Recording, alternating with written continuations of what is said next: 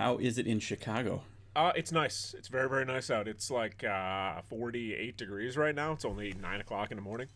Yeah, it, it's uh, it was like thirty something when I took the dogs on a walk, so it might be up there. I know it's gonna get warmer today. Let's check. Happy February in climate change world. Fucking Yeah. 48 degrees out.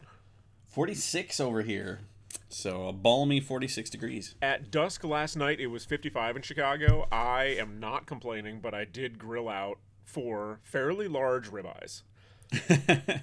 I went to a place, Steve, I, I texted you about this earlier this week. I went to a place that's brand new near me. Let me bring up the picture so that I can get the name right. It is. I text you a lot of stuff. Here we go. Park to Shop Supermarket and Food Court J Plaza. You remember the place that we went to when we were up in Wisconsin going to the Mustard Museum, that like mixed Asian, Japanese, Korean grocery store that also had a food court. This is the same thing as that. It's just like an 8-minute drive from my house.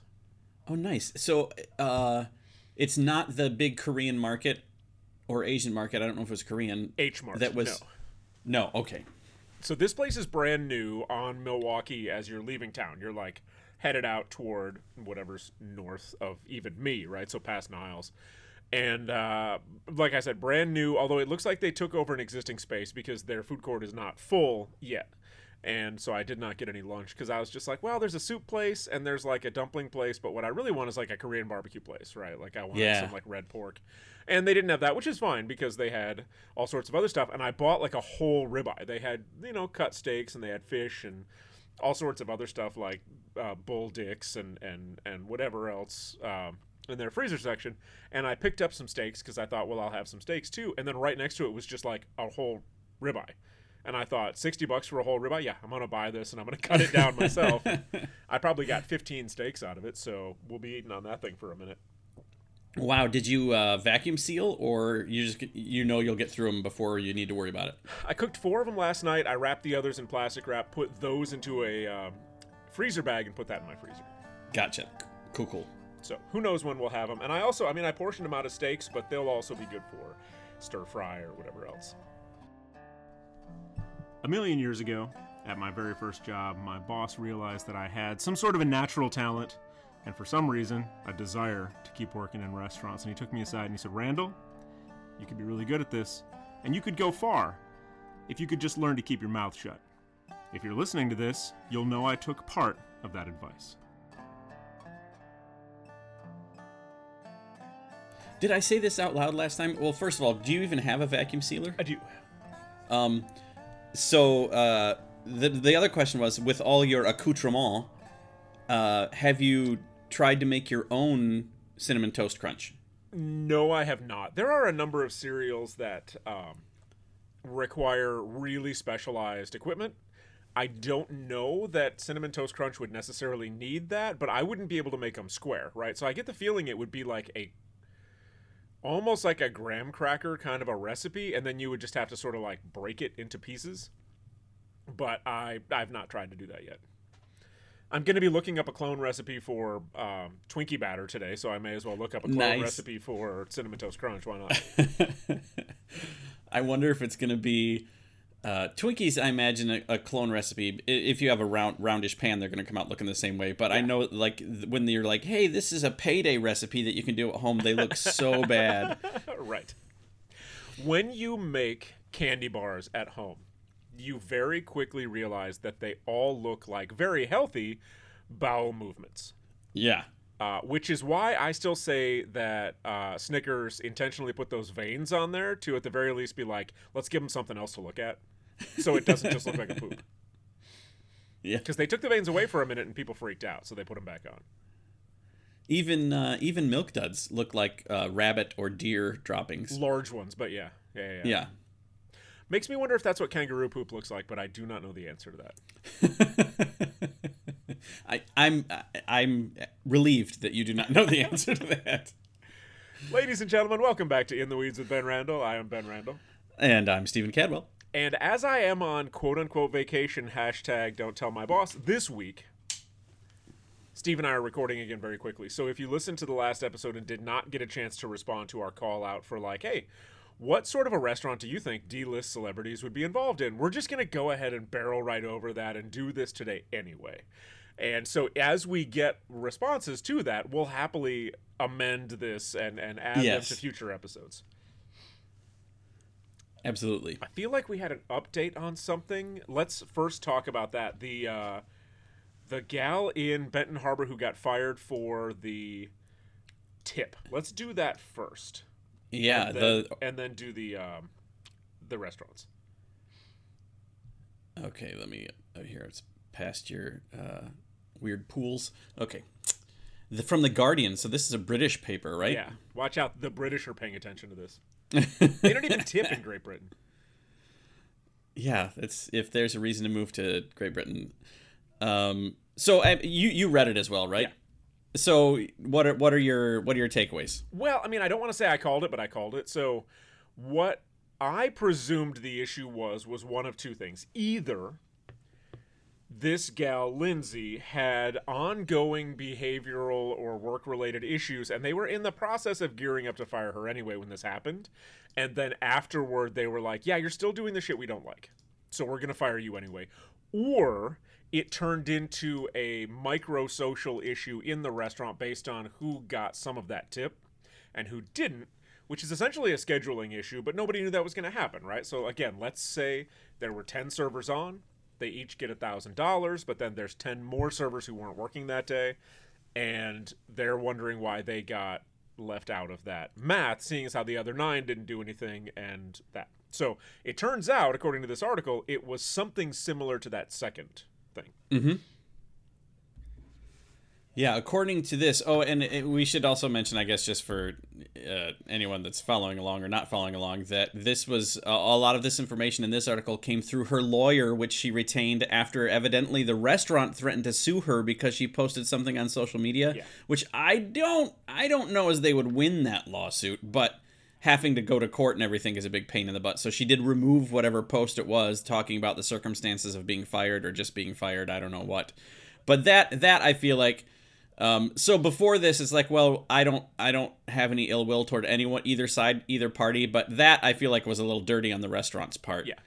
Um and potentially so was firing though I don't know how complicated it got. According to the article it was the back of house staff who um, were raising a stink um, Right. about not being cut in. And to the wait staff's credit, to her credit, she evidently would not tell them the names of the people that were um, upset. Yeah, so that's where this gets interesting. So the the article here does indicate that people who were not on shift that day were complaining that they didn't get anything, but that wasn't such a big deal.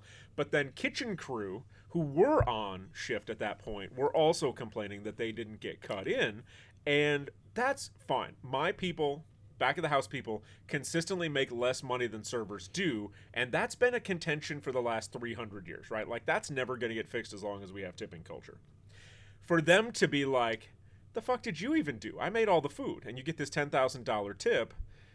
You know, servers are essentially disposable. What about me? That part makes sense.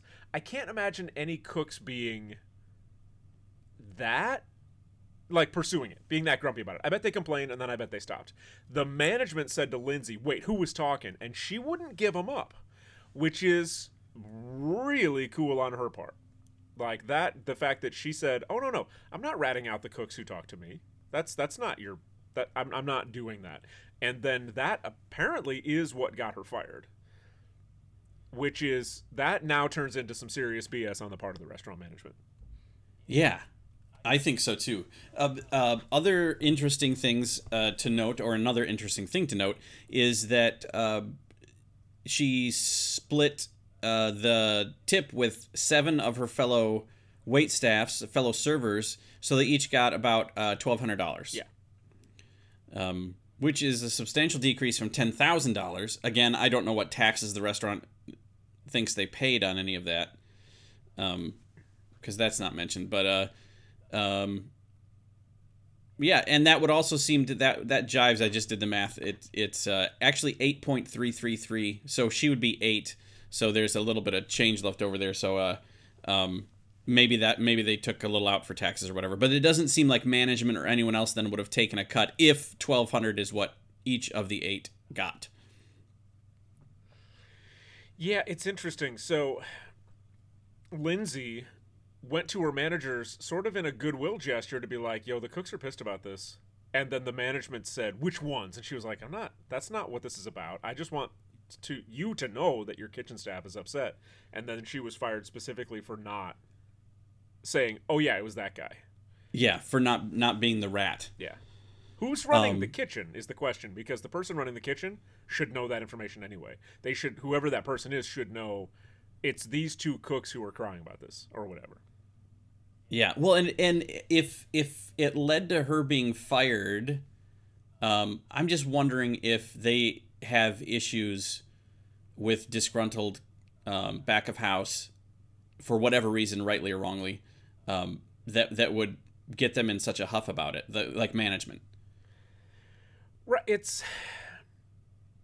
I don't know. It, it, it's it's it's a classic mid-American restaurant where tips don't go to the back of the house anyway. So I'm sure they didn't even think about it. And for so first off, it's unfair for the cooks to be upset about that anyway. We're gonna do it. Like I understand why they were upset, but it's unfair for them Oh, to be sure. upset anyway. But then there must be some sort of an underlying issue in the kitchen or in the treatment of the cooks or in their pay or something for it to become this big of a deal. Yeah. And and uh I mean in the, really there's nothing the restaurant can do, right? That was on the tip line. They the restaurant can do nothing with that money. It's Right. not the restaurant's money.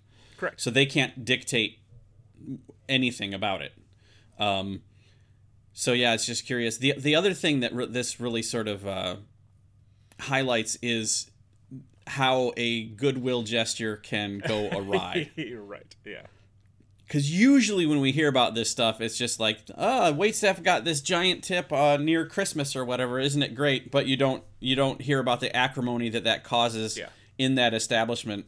When uh, I mean, imagine if um, uh, your uh, folks gave ten thousand dollars to one of your siblings and nobody else.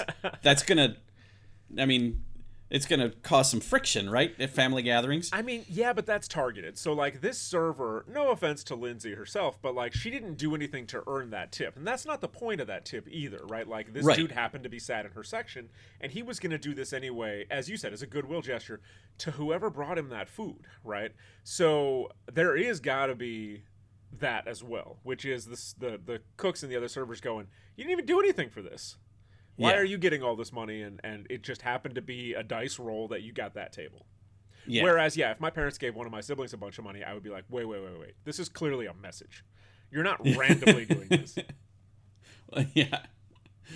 Well, if one of your siblings found ten thousand dollars alongside of the road going to a family gathering and go. then didn't share it, um, I, with But, my uh, siblings, I wouldn't expect them to. Also, I wouldn't. um, but but yeah, I mean it's it's whenever that happens, and and so if you're gonna do a, a grand um, gesture like this, maybe give twelve hundred dollars to eight people at different places versus ten thousand dollars at once. I mean I'm, I mean this person what what the one said they just come from a funeral, right? Yeah. oh wasn't that it and so this was kind of in honor of whoever had passed uh, and i'm not throwing shade on that the motive or even doing it by any means um, it's just interesting that that you can never know the best of intentions you know when you try to do something good how that then affects the uh, ecosystem in which you you dropped the goodwill So there is a sense when you see something like a ten thousand dollar tip on a line that automatically that server is like, sweet, I can do X amount of stuff with this money. From the restaurant perspective, from a manager perspective, it makes the most sense business wise, morale wise, socially, to say, okay, we have 21 employees total.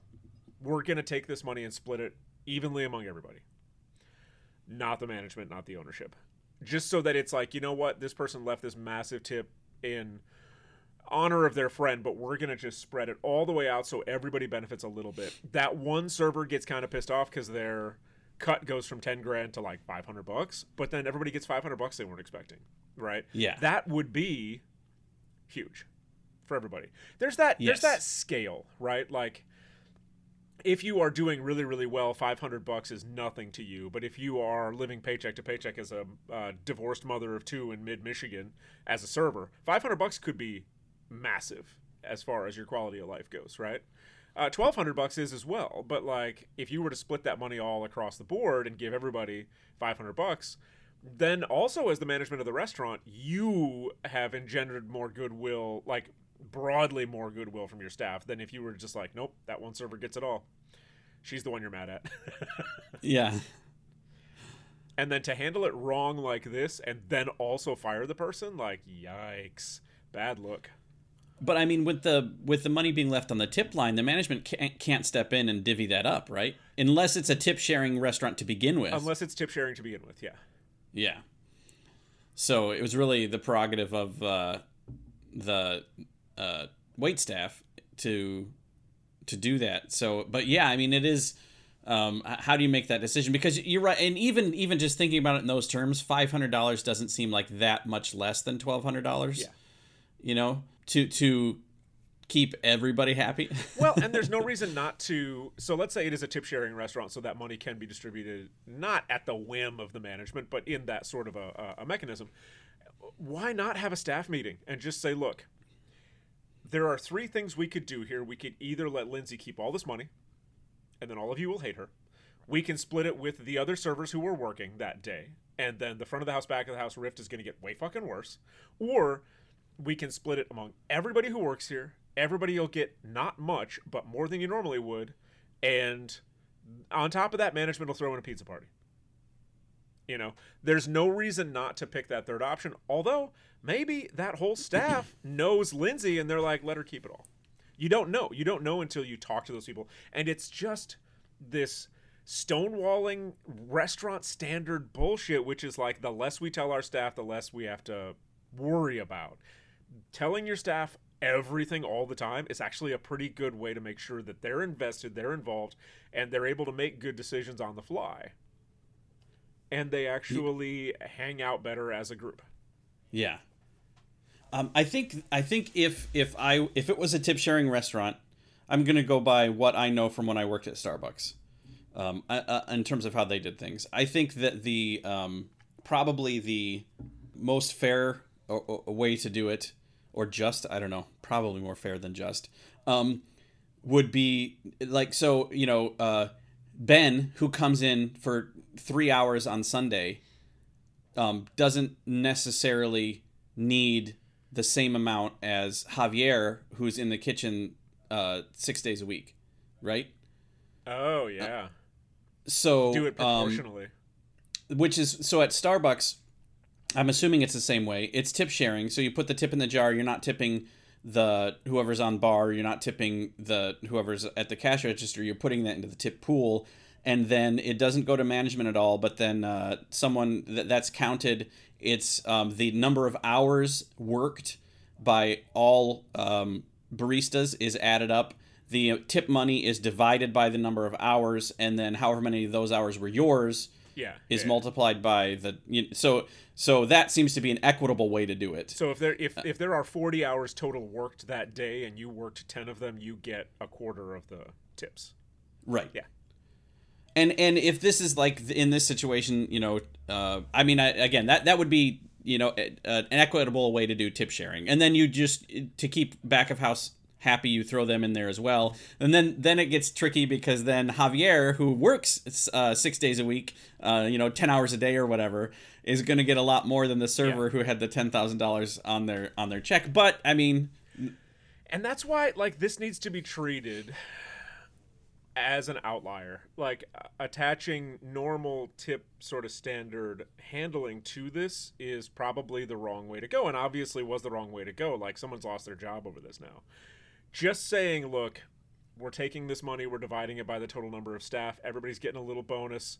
You know, uh, this is mid Michigan, so they'd probably pray a little bit, and then uh, everybody would be happy enough. because nobody would feel ripped off, right? Yeah. Even though there was no expectation going into that shift that they were going to get anything. So there's no justifiable reason for anybody to feel ripped off anyway. If that server had gotten a $100 tip, the kitchen staff wouldn't have been like, well, where's my piece of it? It's just because of the volume of money. Yeah. Well, and and restaurants being restaurants, there's probably other wait staff that have been giving her the side eye anyway. Yeah. Oh, just yeah. you know, it- that's just because there's so much, so many more front of house. um, you know that that, and there's just weird things about why does why do they get the good shifts? Why Uh-huh. are they you know et cetera et cetera et cetera. Um, so even and even a hundred dollars in that situation is going to make people uh, upset. Right. Um, so some of that there's just no getting around it. It's whenever anybody has a good day, um, one somebody in the restaurant hates them because they didn't have that good day. Well, and this is like a, a G-rated version of a Coen Brothers movie, right? Like this restaurant found a briefcase full of money, and now by the end of it, uh, divorced mother of two is unemployed now, right? Like Yeah. nobody died that we're aware of, but yeah, you come into any sort of a large chunk of money, ladies and gentlemen, it always ends badly. Yeah.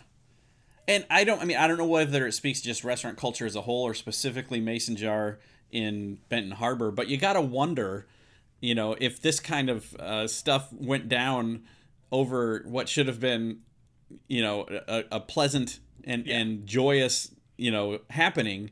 You got to wonder, is like, eh, do I do I still want to hang around here and work here because Yeah. that that that blew up real fast. Oh well, that. And as the management of that restaurant, you have got to be very closely watching the servers who were not on that day, who were not involved in that tip payout, because all of them are now very grumpy. Because again, there Yeah. was no expectation on their day off that they were going to get some sort of a cut of a massive tip, but now they do feel ripped off because it just happened to be that a select group of the other people who were in the building also got some of that money, and to them, that's going to feel uh, like a ripoff. Like they were not involved, even though they essentially qualify as being part of that group. So I would be watching those folks because they're going to get disgruntled in a hurry, and they're going to start doing the kind of shit that servers do when they're disgruntled, which is being extra nice to tables to get those tips to pile up by giving away free food, by not charging refills on drinks, things like that, things that will harm the restaurant. Yeah, that's what I was going to ask. Are they going to be nicer to tables or worse to tables? Because I could also see it as well from both perspectives. So if I'm if I'm looking for a place to eat in Benton Harbor, I'm probably going to avoid Mason Jar Cafe. Excuse me, not because of any um, strong feeling I have about this necessarily, but even just on the whole. Well, I don't want to be expected to be giving uh, to give this huge tip at the end of a meal.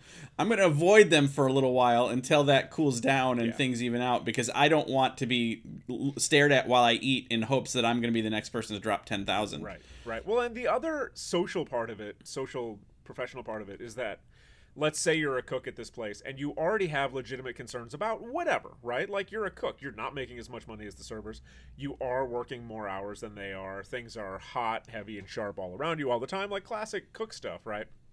Now, every single day when you get ready to go to work, you also know if something awesome happens in the front of the house, you're still going to be left out of it. Right. And Yeah. so before that was not really a concern. Like you just sort of understood servers make more money than me and they do way less work and they're kind of uh, big princesses. But that's just how the system is built. Now, these folks in the kitchen have experiential knowledge of, and if something out of the ordinary that's awesome happens, I am not included in that. And I never will be. So, right off the bat, you have a morale dip in the kitchen, which didn't need to happen. And that's on top Yeah. of whatever normal, just because cooks whine and cry about stuff. That's just how it is, right? It's what we do. While we are extremely high functioning and we're able to crank out a whole bunch of food, cooks also like to whine and cry about things that are just like, that's just part of your job, dude. you know, I worked with a guy very briefly at one point who went up to the, he was a cook, he went up to the chef, handed him a bunch of leeks and said, These leeks are coming in way too dirty. You have to talk to the produce company about sending us clean leeks. And he got fired because the chef was like, The fuck are you talking about? Washing leeks is part of your job if you're prepping leeks for stuff. Like, this is a ridiculous thing to say to me. But cooks will still say shit like that because we're, we will do whatever we can get away with, right? And so now this group of hardworking people in that kitchen are going, Well, if anything ever happens that's just weird that benefits people, I'm not one of the people that gets benefited by that, no matter what. Yeah. Yeah, it's like finding out a coworker that does the same job makes more than you. Yeah. Like how do how do you go back to doing your job with the same amount of vigor Yeah. as you used to? I've been very clear about that with my company because there are certain things that just have to happen granularly, like on the ground, where we've come into a new school year or something has happened where we need to hire somebody and I redo the math on my payroll and it turns out I can hire somebody at a higher rate. And home offices are always like all right cool. And then I go back to home office and I go but I need to give some people some raises as well because I can't hire a brand new person in at a higher rate than these people who have been here because then they're going to quit. Like they're and I will support them in that right? And so I've gotten pushback a couple of times.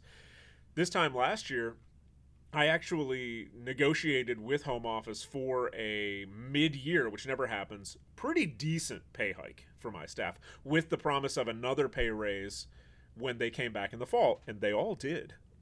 Because that's the kind of work that if you're paying attention on the manager side it does not take much to keep people happy it doesn't have to be $10,000 Right. it does have to be I acknowledge you and here's a symbol of that acknowledgement if it's 500 bucks holy shit I would like to have 500 bucks right now you kidding me Yeah. if I was a I mean, cook at Lindsay's restaurant and she was like, look, and I would make her the ambassador of that. I would make her go back into the kitchen and go, you know what, guys?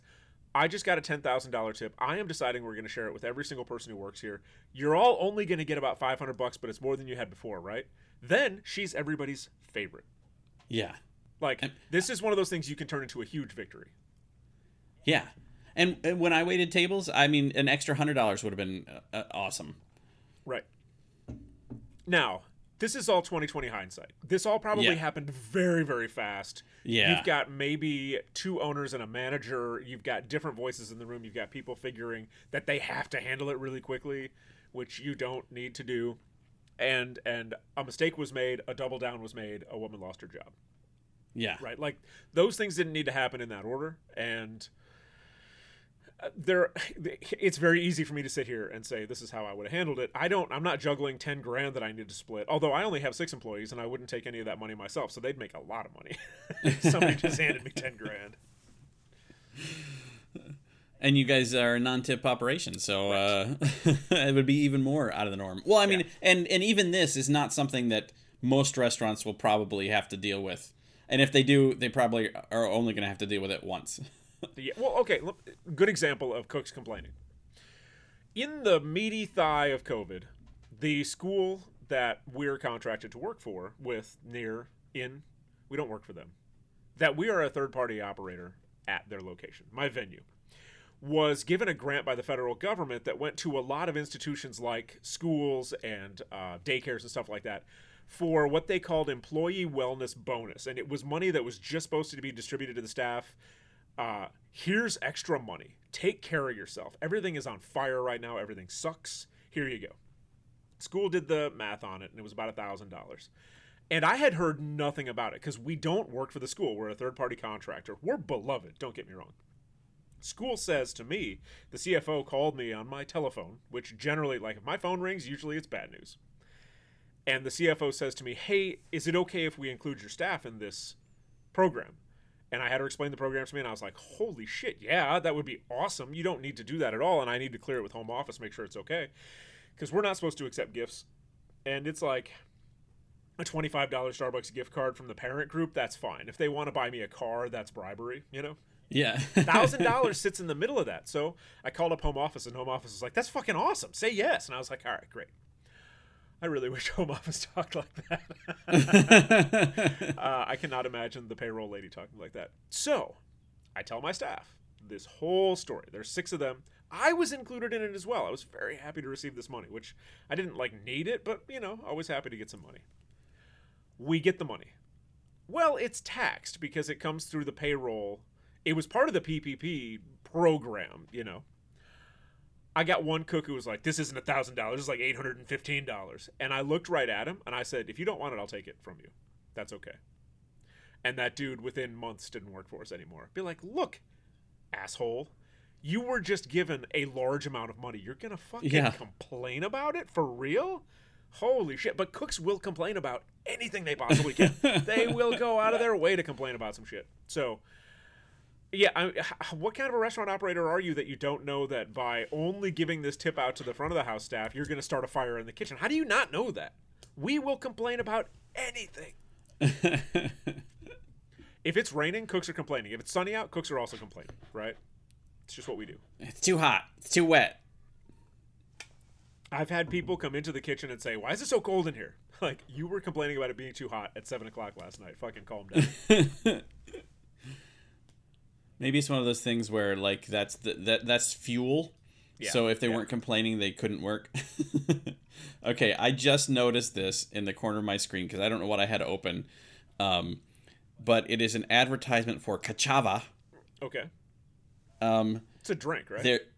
yes, I'm gonna text this to you. Uh oh. They're pouring it out of a out of a little blender cup, but tell me if that's appetizing, and I'll tell you what I think it looks like. Oh, it looks like either a weird cartoon tongue or a poop. I thought it looked like a tongue. That looks totally to me like a mouth with like a big old cow tongue just slurping right out of there. Like if that made a sound, it would go ah. not not a great advertisement, Ka'Chava. Uh, Not relevant to our conversation, but I just noticed that and I was like, ugh. It, so honestly, it looks like a fairly ripe sourdough starter. it does not look like a beverage at all. No, it's like it's. I guess they want you to know that it's thick. So yeah, it is. Yikes. All right. Anything else to say about ten thousand dollar tips, Steve? uh, I'll I'll take one, but uh, other than that, right on. Okay, so I'm gonna bring up my list of. So we talked about this on the last episode, ladies and gentlemen. I don't know how we got to it, but if D-list rest or D-list celebrities, and we're we're defining this however we want to, were involved with restaurants, what would those restaurants be? Now, how did you approach deciding what sort of restaurants they would be? Uh, um, I it, the either what they're known for or just whatever sounded good to me. Okay. So uh, So Um, I yeah. also added to it that there is a scenario that happens where it's not like these folks decide to open a restaurant. Like Bon Jovi, you sent me an article. Bon Jovi has a place called Soul Kitchen. He opened this place on purpose where it's all volunteer run and there's no prices on the menu. It's intended to be a place where if you are down on your luck, whatever reason, you're homeless, you're unemployed, whatever, you can come in there and eat and it's extremely good food. It's not a soup kitchen, it's extremely good food, and you don't have to pay anything. However, if you're doing okay, you can go in there and eat and pay whatever amount of money you want. You can pay $10,000 if you want to. He partially funds that restaurant, but also people know they can go in there and drop a whole bunch of money and they're doing good and they're getting good food, right? So I didn't set up my list that way. I set up my list as some person comes to a celebrity and is like, I have an idea for a restaurant. I think you'd be perfect to not only help fund it, but just having you involved with it is going to be good PR. So that's how Yeah. that's how I set my list up. and there's definitely some celebrities on those lists that were the same way because like co-owner of, co-owner of, part owner of. So, um, and then the other person is either a chef or just an investor or whatever. So it's like okay, so they wanted you know Justin Timberlake's name or whatever. Right. Well, like Wahlburgers is a perfect example of that because Mark Wahlberg, it's his brother who is the chef of that place, and yeah, that's a recognizable name. But also having like legit Mark Wahlberg involved, that helps out a lot with Yeah. uh, pro- possibly not quality, although I've never eaten there, so I don't know. But you know, with name recognition at the very least. Yeah, for sure. So, how about you start? Do we are we in the same order? Probably not because I I just worked on these kind of randomly Okay. and then um through through the ones that you'd thrown at me at the end. So, um, but I can find you know I went analog, so I have mine on a clipboard. Oh, I have mine on Um, my notes app on my new laptop. Um, so the the first one that I thought of, and I thought of as I was leaving, walking downstairs from talking with you the other day, is uh, Ben Browder's Chowder House. Nice, Ben Browder. I'll scroll down to him. Um, and then for Futurama fans, there's a episode of Futurama, beloved episode, "Crackers Don't Matter." So their slogan is "Where crackers do matter."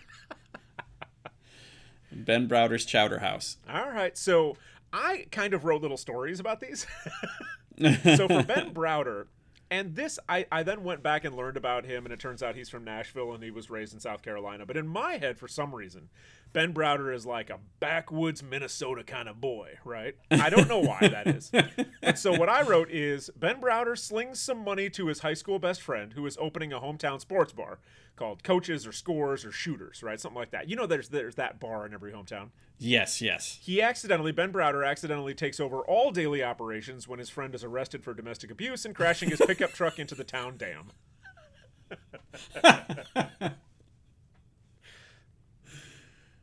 because I just have this sense that every single hometown has a bar called Coaches or Scores or Shooters, and Yeah. the the front of the house manager, sometimes bartender, is the failed like star high school quarterback, right? Like whatever happens 10 years after Friday Night Lights happens at that bar and it's the same cast. Right. Yeah, pe- reliving the glory days. Yeah. There's actually a place called Glory Days. Bingo. Um, yeah. So that's my Ben uh. So and and you did when you were doing your research found out that he was even a star football player. Yes, so he was. fits that Well, paradigm as well. He looks like it. Dude's built entirely out of bricks, which is fine. like it's a good look for him. And uh, I think being from South Carolina, the East Coast kind of thing, I think Chowder House. It's not it's not northeast, but still, I think a Chowder House is uh, Yeah, you know, no, appropriate. It's, it's easy to say and easy to remember too. yeah. All right, what's your So Ben? Browder, I know you're listening. Uh, Yes. get on one of these. God, so when I post this episode, should I tag everybody on our list just to see who likes it? like, is Marisa Tomei going to be like, "Ooh, what's this podcast?" Maybe I don't know. All right, so what's your next one? Uh, it is um, Or who Marisa is? Sorry. Marisa Tomei. Okay. I would kept saying Torme, and so uh, uh, yeah, no, yeah, but so when I was like, "How do you spell Torme?" Kayla told me I was like, "No, it's that's not it." And she's like, "Oh, Tome." I was like, "Oh yeah," I was totally conflating those two. One of my So- it's, it's funny. One of my things, one of my tasks for today is to go to Costco, and another one of my tasks is to uh, go to Half Price Books to look at their records because I have a record player again, and I want to get some Mel Torme records because I don't care what else you want to say about Mel Torme. They didn't call him the Velvet Fog for nothing. Boy can sing.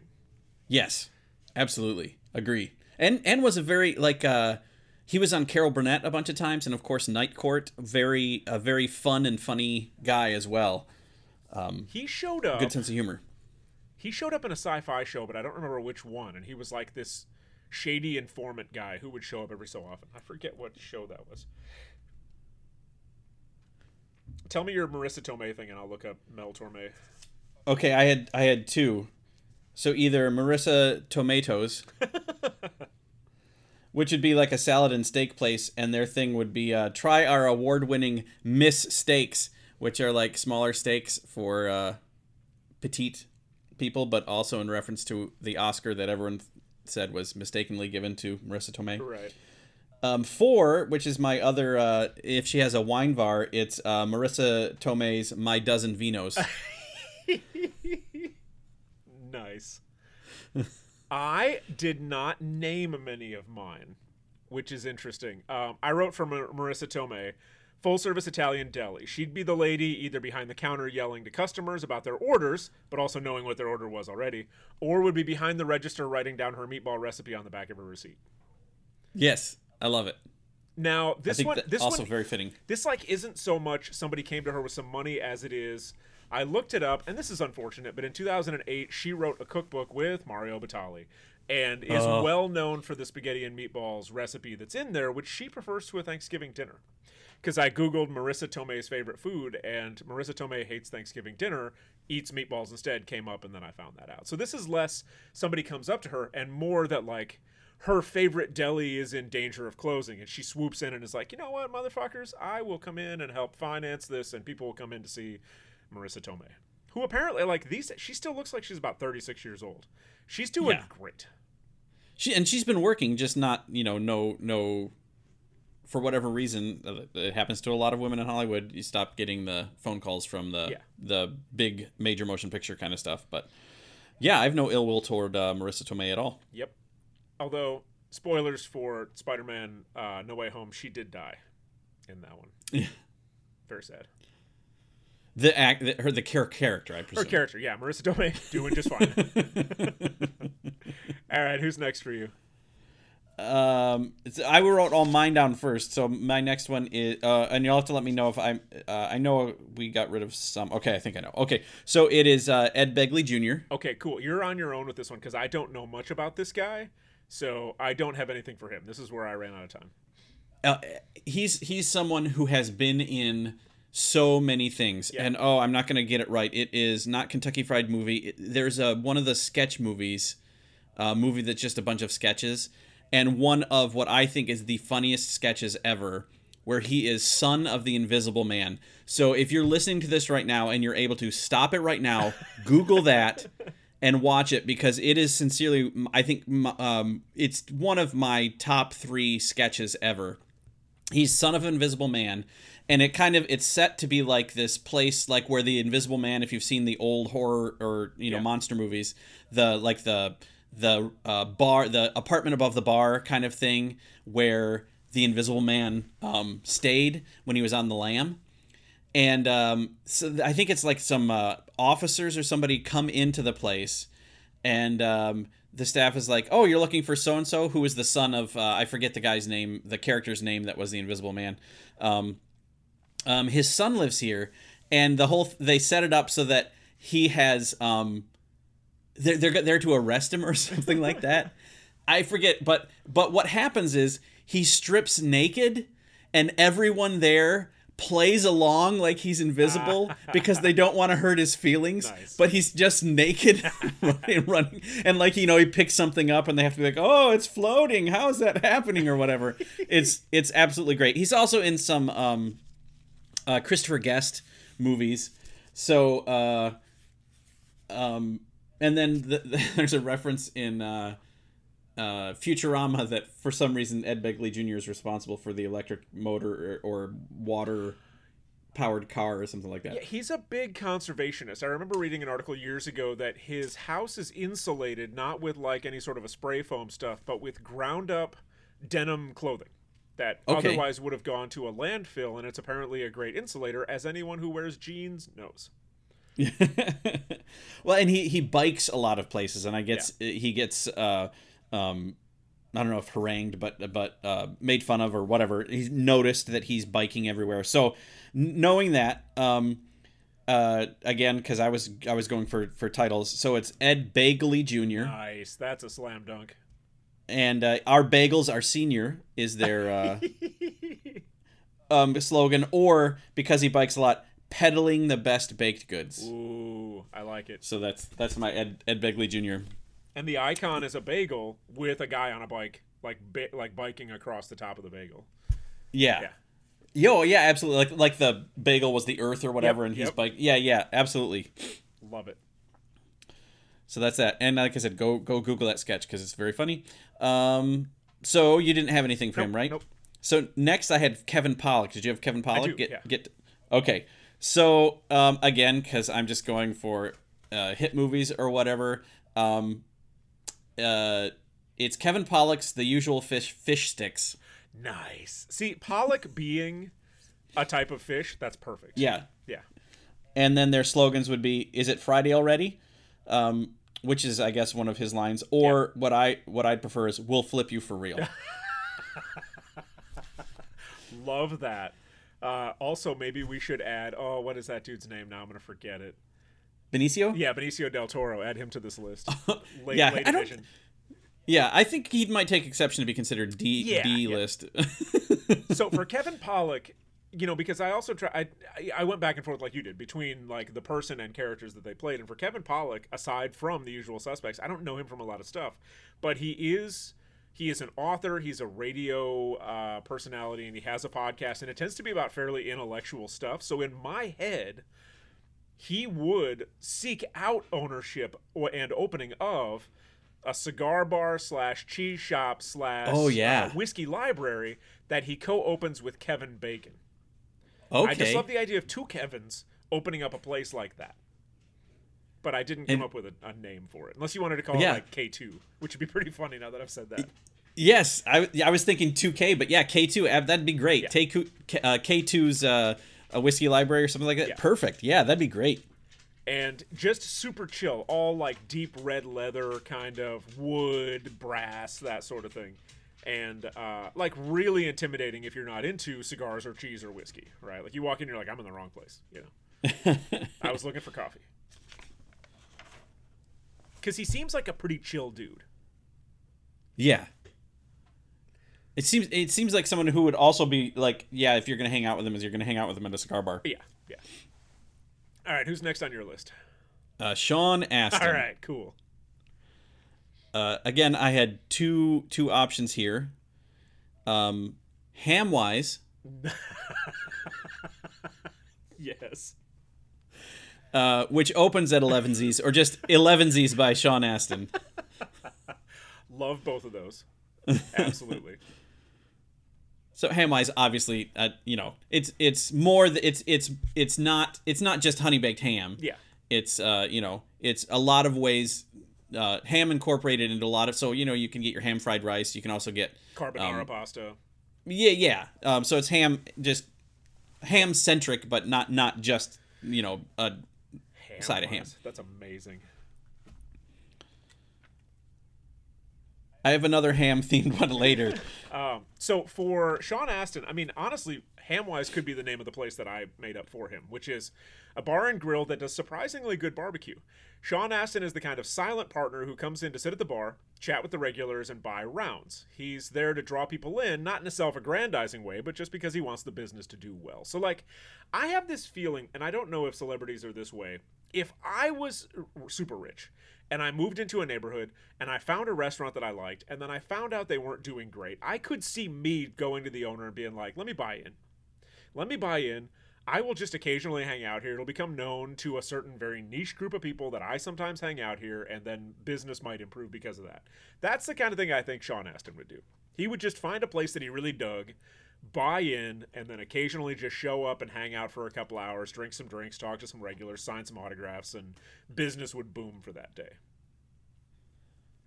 And especially if it was called Hamwise. I don't.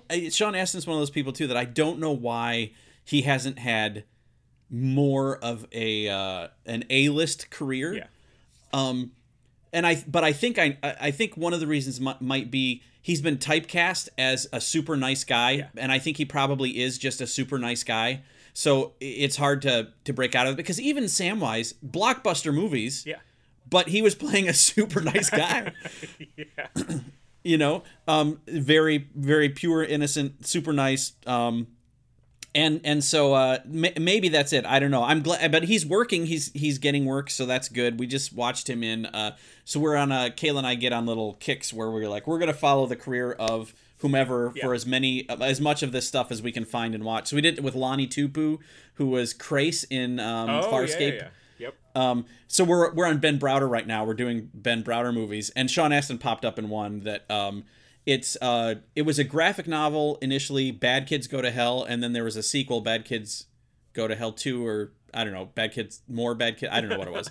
um, but Ben Browder was in the first one, and then in the, he directed the second one, and um, that's the one that Sean Astin is in, and and his daughter is also in it, which is I think the first time that they were they worked together. She wasn't in it very much. She was just in a little bit. But they have a, a scene together, which was um, kind of kind of fun. But uh, so anyway, um, yeah, Sean Astin is just uh, in there. He was playing like the headmaster of a, um, uh, or or the whoever the they don't call him principal if it's a private school, right? Whoever the head guy is, a Yeah. dean. Head of the school. Or Dean. Yeah. Yeah, it could be Dean. Um, so uh, and, and he was very I, I don't know very he was very Sean Astin, which but you gotta you know gotta love Sean Astin. So Well, anyway, he's, he's got a bit of a Brendan Fraser kind of a vibe, right? Like maybe just a little bit too nice to be in that industry. Yeah. Um, Ah, maybe But- Brendan and- Fraser should be on this list too. Crap. oh yeah, we could have done. Oh well, too late. All right, who's Um, next after Sean Astin for you? Were we doing Bruce Campbell? Sure. Um, this I mean it's this low hanging fruit, but Bruce Campbell's Soup Shack Nice, nice. with all you can eat boomin' breadsticks, or as they're called there, boomsticks. Boomsticks. Yeah. Yeah. So that was all. That's all I had. Uh, I wrote burgers. Big, fat, awesome burgers. Restaurant would be called Ash, baby. He has nothing to do with day to day operations, but randomly shows up to do weird shit like pack up to go orders. I, I love it. I didn't want it to be Evil Dead themed because you know me and food being horror stuff. I hate that so much.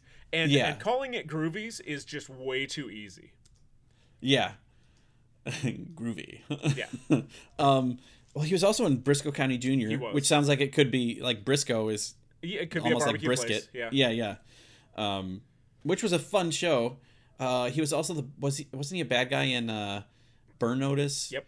He's he's been in. He's another guy. He's got a lot of work. He's one that you and Kayla should put on your list to watch all of the uh, movies of because he has done so many movies that are like intentionally bad. They're like so bad they're good that he eventually made a movie where it's meta. The people in a town are being terrorized by the ghost of a samurai that has been has laid dormant in a mine shaft and it gets released and so they contact Bruce Campbell the dude to come and fight this thing because they've seen all these movies of him fighting stuff like that and the whole movie he's sitting there and he's like I don't I am an actor. I don't know how to fight a samurai ghost. And that's the entirety of the movie. It's amazing. But it's worth watching the rest of his movies first to get to that point Yes, he's he's also in a terrible movie with Sean Astin that I think is called Avalanche. He's he's the bad guy. Uh, Bruce Campbell is, and Sean Astin is is the hero. And it's uh, the RiffTrax version is the one to watch. It's it's very fun. Neither of them are responsible for the horrible script. um, like the script has has some issues, but uh, uh, yeah. I just tried to Google to see. Um, if he had a restaurant. I don't think he does.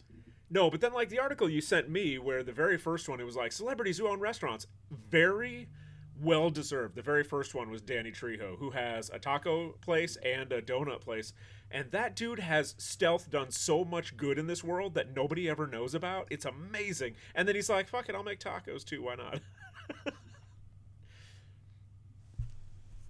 Oh, oh, uh, I think Kayla just texted me the name of the movie they're in. Icebreaker. ah, I don't know that one. Uh, well, there's no reason for you to know it.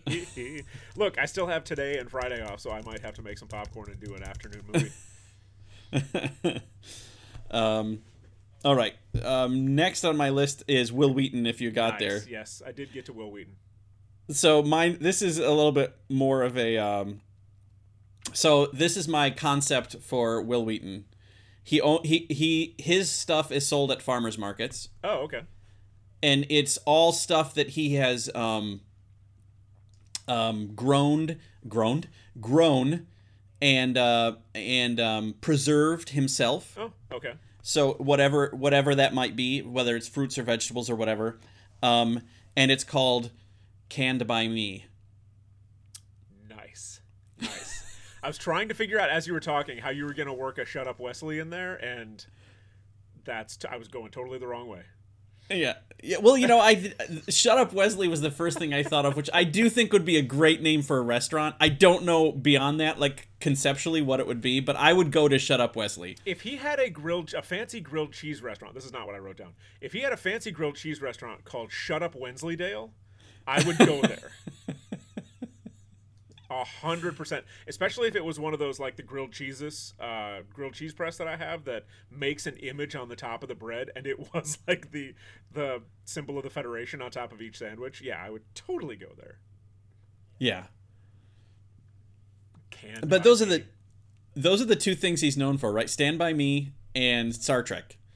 Yep. And now tabletop games, which is where mine comes in. So what I wrote for mine was somebody would approach Wil Wheaton with something super niche or specific like a Bao dumpling restaurant that also does like boba tea. He'd have a tabletop gaming room in the back where it was always open for pickup games, but one night a month Will would host the game. Nice. Yeah, that would definitely draw people in. I think. Because when you're playing a tabletop game, you want hand food. You want things like maybe there's also like spring rolls or egg rolls or some sort of like a crunchy little, but nothing messy because you don't want to take up too much space on the table and you want to be able to eat with one hand while you're also rolling dice or whatever. But I did So not he- have a name for it. Does he do like a uh, a podcast about tabletop games, or Oh, yeah. how how Yeah. is? Or Nice. maybe he has a YouTube channel. I don't know. He's trying as hard as he can to make tabletop gaming a thing. And it seems to be catching on. Like, we do some of that here at the house. Right now, my computer is on two boxes of the Catan games, which are great. I it, I think it is a, a bit of a thing right now because some of the strange ads that I see in my Facebook scroll are for like shelves where you could put all your board your Yeah. board game boxes without having to you know push the ones off the top. They each come out individually. Well, there was a So- split during COVID lockdown kind of stuff where some families went highly technological and kids had like Oculus Rift and and things like this where all of the family members were doing their own electronic I'm pretending the world's not on fire thing and some families went to I'm going to buy Star Wars Monopoly, right? Or Catan. And we happened to do a little bit of both. Like that's where the kids really ended up with their own laptops and things like that, but we got into tabletop gaming uh, if you're a tabletop gaming nerd, don't come at me, right? Like we didn't go way hard on it.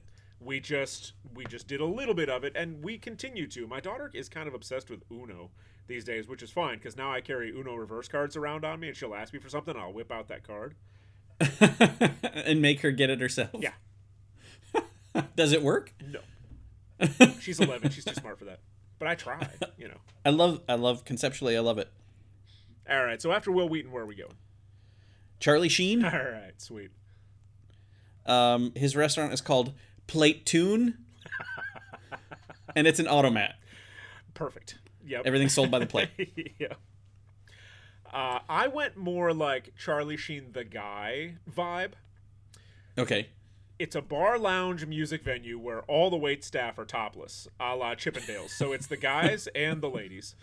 Yeah. Lots of velvet booths. No real food service, lots of cocktails and stuff, but there are a dozen pizza, taco, Chinese places around the area that regularly deliver to the back door. Okay. So like if you're if you're a regular at Charlie Sheen's bar lounge music venue, then you know you can say to your topless waiter or waitress, "Hey, you know, get me some food," and they'll get you some food. Cool. I could uh, that that does fit my uh, imaginary version of who Charlie Sheen is. Right, right. Um. Next, I had Carrot Top. Did you get something for Carrot Top? Yes. All right. Uh, this is Carrot Top's bottom of the barrel. We scrape it, you eat it. It's an all pickle and sauerkraut re- restaurant. yeah, and like the dregs of wine or whatever. Yeah, yeah, yeah. Yeah. Wow. Uh, this is the shortest one that I wrote. I wrote, he runs the most amazing Chuck E. Cheese's ever. you know, the other thing I could I could see is like if he um uh is like, hey, you know what, Gold's Gym, I'm gonna rent out a little bit up front, and it's like protein shakes and oh, yeah, and yeah, yeah. that kind of business um because he he got scary. So yeah, if if he had a juice bar called Carrot Stop, where no matter what sort of a smoothie you got, there were carrots in there somewhere. Yeah. and you could buy a, a, a shaker, like a protein shake shaker thing that was orange and had a green lid. And Yeah, if you brought yeah. it back to them, you got a certain discount. Yeah, I could see Carrot Stop being a thing. Absolutely. Where he's Great name his too. giant arms to like move the blenders around and stuff. Yeah, as much as he can. They have to be, Yeah, you know, yeah. this far apart because you can't put your arms closer together. That Um, he went so hard on the rebrand of like, yes, I used to be a goofy prop comic, but now I'm this giant muscle guy, and it didn't pan out. But he was just like, fuck it, now I'm a giant muscle guy forever, and it's still not panning out. But like, you gotta admire the dedication to that. yeah, but the thing is, like, he's got his his face, and that. I mean, this is true for like most people that do like competing in uh, in uh, muscle shows. What are they called? Bodybuilding. uh, that it's always like okay, but your face just I, I would never if I saw you walking if I just saw a picture of, of your your head I wouldn't imagine that body Yeah. beneath it. Um, and he's one of those people because he he's like he's more Yahoo serious than he is Yeah. Schwarzenegger. Yeah. So it's just it's just a bit of a disconnect. Well, that and like, it's weird to see people change because now he looks like Axl Rose did in like 1991, and Axl Rose now looks like that lady from Throw Momma from the Train, right? Like, just to watch people change like that is so strange. Yeah. Yeah. That's what aging does for everyone, I guess. Yeah. Um, Alfonso Ribeiro was my next. Yep. You know who Um, that is, right? For for yes. anybody listening who does not, this is Carlton from Fresh Prince of Bel Air. Yes. Also, he was the friend in Silver Spoons. Correct. Uh, back in the day, and he hosted the show that Mark Summers hosted, Like he took over for Mark Summers for the. It was like a how it's made for candy. Um, on Food Network or Sure, wherever I think um, I forget what it's called, and he, I'm, he's also done other things. Um, so uh, this is riffing off of the Fresh Prince um, stuff. His restaurant is called "It Is Unusual," and it's just unique tapas from. oh, It's a tapas restaurant, but everything you know, not everything is very unique. I love that idea. Honestly, like I would legit go to that place. Of all the ones we've talked about so far, aside from Sean Astin's Bar and Grill, like I would go to that place for sure. It is unusual. Yes. so not your typical tapas. Right, right, right. Uh, I wrote down he has a coffee shop, bookstore, vinyl cafe. He's always there, and there's no Tom Jones on the jukebox. Like yeah, I, that would definitely be true. he seems like another one of these guys who's very nice and would just really dig having a very chill place where people could come in to get coffee, to look at books, to buy vinyl, but also to see that guy and just be like, "Holy shit, it's Carlton." Yeah, And then they go to the jukebox and they're like, "I want to play. It's not unusual," and it's not there. yeah. They want to try to get him to dance, Yeah, and he's just it's prohibited. And there's a big sign: No Tom Jones. just like no stairway to heaven. Yeah. yes. uh, next, I have Lindsay Lohan. Now, do we agree she's a D-lister? And has she like Um, earned that? I mean, does anyone earn? I feel like she came at it like like Bruce Campbell came up into being like a B movie actor. She came Yeah. from the other side. Like she was A list for a long time and has I think I feel like she's earned her way into D. Okay, yeah, I can see what you're saying. Uh, yeah, I, I do. I do think some of it was. Um, I don't know as all of it was her own hubris. I Sure, think there's sure. a lot of stuff that fed into, and she. I believe she's having a bit of a renaissance. Yeah, no, situationally, like she fell into the abuse that a lot of young people who get fame and fortune right off the bat fall into. Like I get that. Yeah. that's true. Yeah. Um. So our intent isn't to throw shade Yeah. on Lindsay Lohan. It's just that we. I think she fits into the yeah C or D for sure. Um. And uh, and th- that's not a judgment on her ability or anything either. It's just you know Or her as a Um, person. Yeah, it's career arc. Right. Yeah. So I again I had two. uh, one is this is my other ham one, Low Hams, Nice, nice. which is a pork loin centered restaurant. of course, yeah. and the other is Second Chances, which is a high class restaurant where they serve food that has been dumpster dived. Reclaimed food. Yes. Yikes. I went to a place yesterday here in Chicago that what they do, they're a demolition company and they tear down buildings, but then anything they can save that's useful, they put into this warehouse and you can go there because I cut a hole in a closet in my house to get at some plumbing. And I wanted to close that up, but I didn't want to just close it up. I wanted to put a door there so that if I need to get at that plumbing again, it's easy, right? So I did that. I bought a cabinet door there and some hinges. 12 bucks. Oh wow. So, reclaiming construction materials, great. Reclaiming food, uh, I don't know about that. that's a little. That's a bit of a stretch. Or, or maybe it's just repurposed leftovers, but it's you know it's it's the second time around for some of the food. So maybe there's maybe it's like maybe she owns two places. One place is like uh whatever, and then the second chances is it's the places the leftovers from that place from the day before that they repurpose into other other food, and it's like legitimately good, but it's you know You know where it came from. yeah yeah All right. So for mine, and I just came up with a name for it. Uh, the name is Piège parental. Piège Parentel. Lohan co-funds some really high-end fine dining spot, like at the top of a skyscraper in Manhattan, with some high-profile lawyer or hedge fund manager or something like that. They hire an up-and-coming young chef from Belgium, but Lohan constantly brings in large groups of her friends and demands off-menu items. Now, the name that I just read in French, that's French for Parent Trap, because I thought that was funny. now Lindsay Lohan actually does uh, co-own some places Yeah, yeah. Which I learned today. Yeah, um, Caleb's like, doesn't she own a restaurant? It's, it's not a restaurant. It's a club. It's a beach club in Greece, right? A Yep. couple of them in Greece that she co-owns. So um, she is a bit of an entrepreneur in that regard. But uh, yeah, um, Parent Trap also I thought would be a, a way to go, but I didn't know how to. I didn't know what to do with that. But I like it. All right. Do you want to do Um, Ricky Martin next and end with Axl Rose? Yeah, I do want to end with Axl Rose Okay, because it's my favorite. And that's the I one will that just I wrote say the most on. uh, for uh, um, you had Bruce Boxleitner on the list for a little bit Yeah. and um, got rid of, which is good because all I could come up with was Scarecrow and Burger King.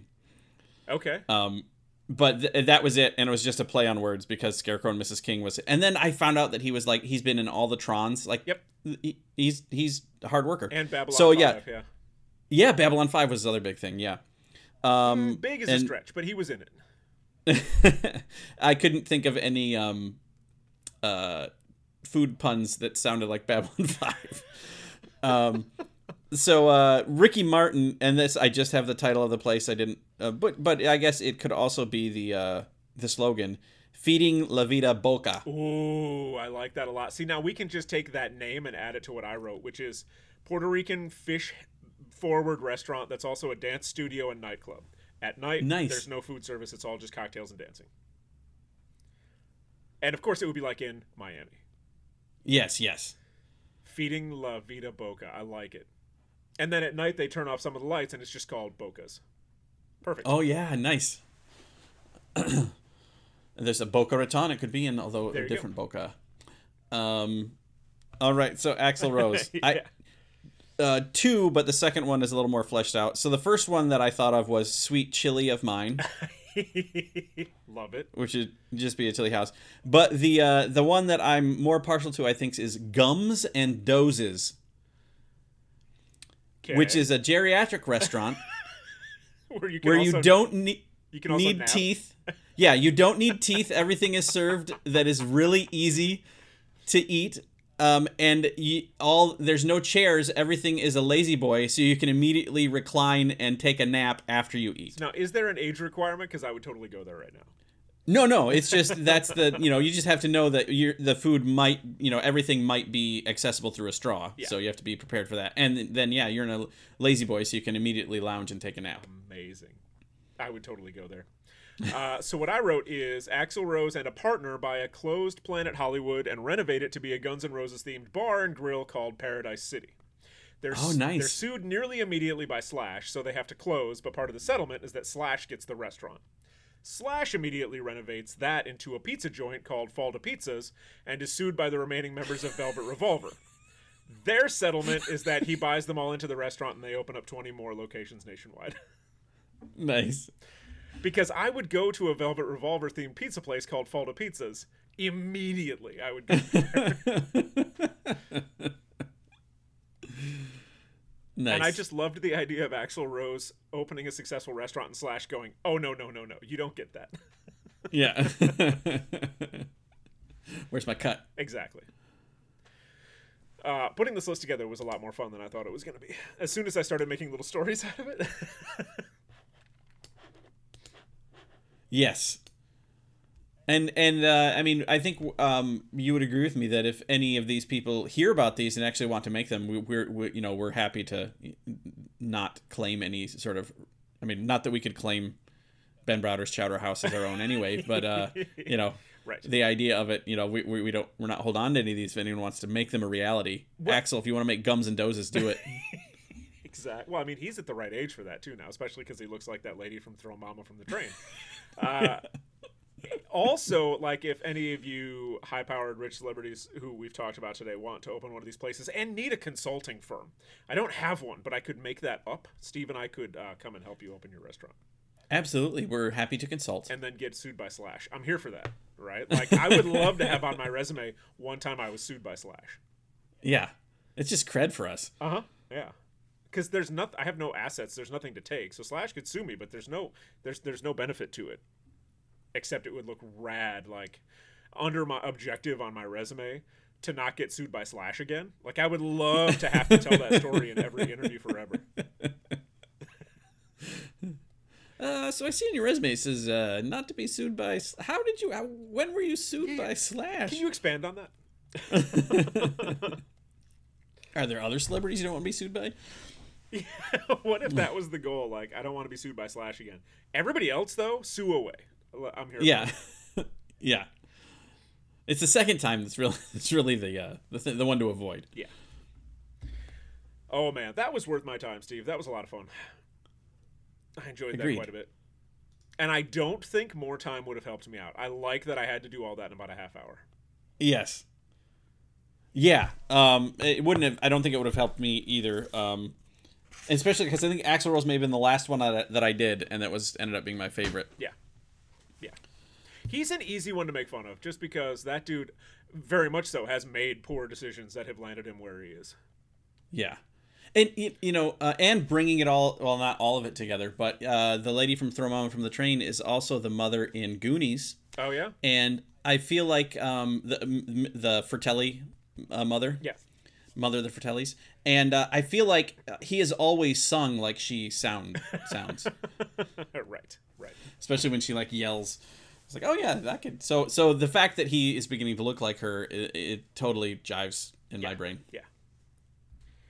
All right. So this is if we stop right here about a half an episode, Steve, how do you feel about that? Should we try to pad this out or are we good for this being a midweek quick recording? Uh, I, I'm fine either way. If if uh, so, which whichever way you want to go. I didn't. I know I don't have anything else primed. Yeah. Why don't we plan to record again on Friday? I do want to talk about the banana article that Craig sent us. Yes. And Yes. there was one other thing, but uh, that's not enough for a full episode yet. So I will um, look around. I mean, we could talk about that wild New Buffalo place too. That Oh yeah. Oh, and we can talk about Flippy's restaurant. So we can put all that into the next one. Okay. Cool. Sounds good. Yeah. All right. So, ladies and gentlemen, if you have any ideas for C and D list celebrities, not just actors, but that, I mean, when you do a Google search, those are the first ones that come up musicians, uh, sports figures, that sort of thing. Who you think should open up very, very specific restaurants, please feel free to let us know. Include a story if you would like. We could do story time with this. Best way to get a hold of us for something long form like that is in the weeds wbr at gmail.com. My Instagram is Chef Ben Randall. You can send me a, a DM on there. I'm on there a distressingly common uh, amount of time. I'm, I'm there a lot. I'm on Instagram a lot. We have a Facebook page and a Facebook group. Uh, if you just search for In the Weeds with Ben Randall on Facebook, and Steve runs a website for us In the weeds WBR.com. where you can see uh, Ka'Chava being tongue poured out of a, a jar. it looks like that thing should probably be investigated for like sexual abuse. It's a it's a gross picture, and you can Yeah. see that if you want to join us in, in being horrified. Yep. Absolutely. But because this is a quote vacation week for me, once again, hashtag don't tell my boss. Uh, because I am sort of working right now, like there's there's stuff going on at work, virtually, right? Like I just don't have to be there to make food, right? Because we're on a break. Um, but I am doing work, but not like hard work, and I'm not working long hours. Uh, we can do stuff like this. This is our quick little midweek uh, recording. I'll probably drop this. This is what day is today? Wednesday. I'll probably drop this Friday, and then we'll record that one on Friday, and we'll just start parsing them out like that. Sounds good. All right. So for In the Weeds of Ben Randall, I am Ben Randall.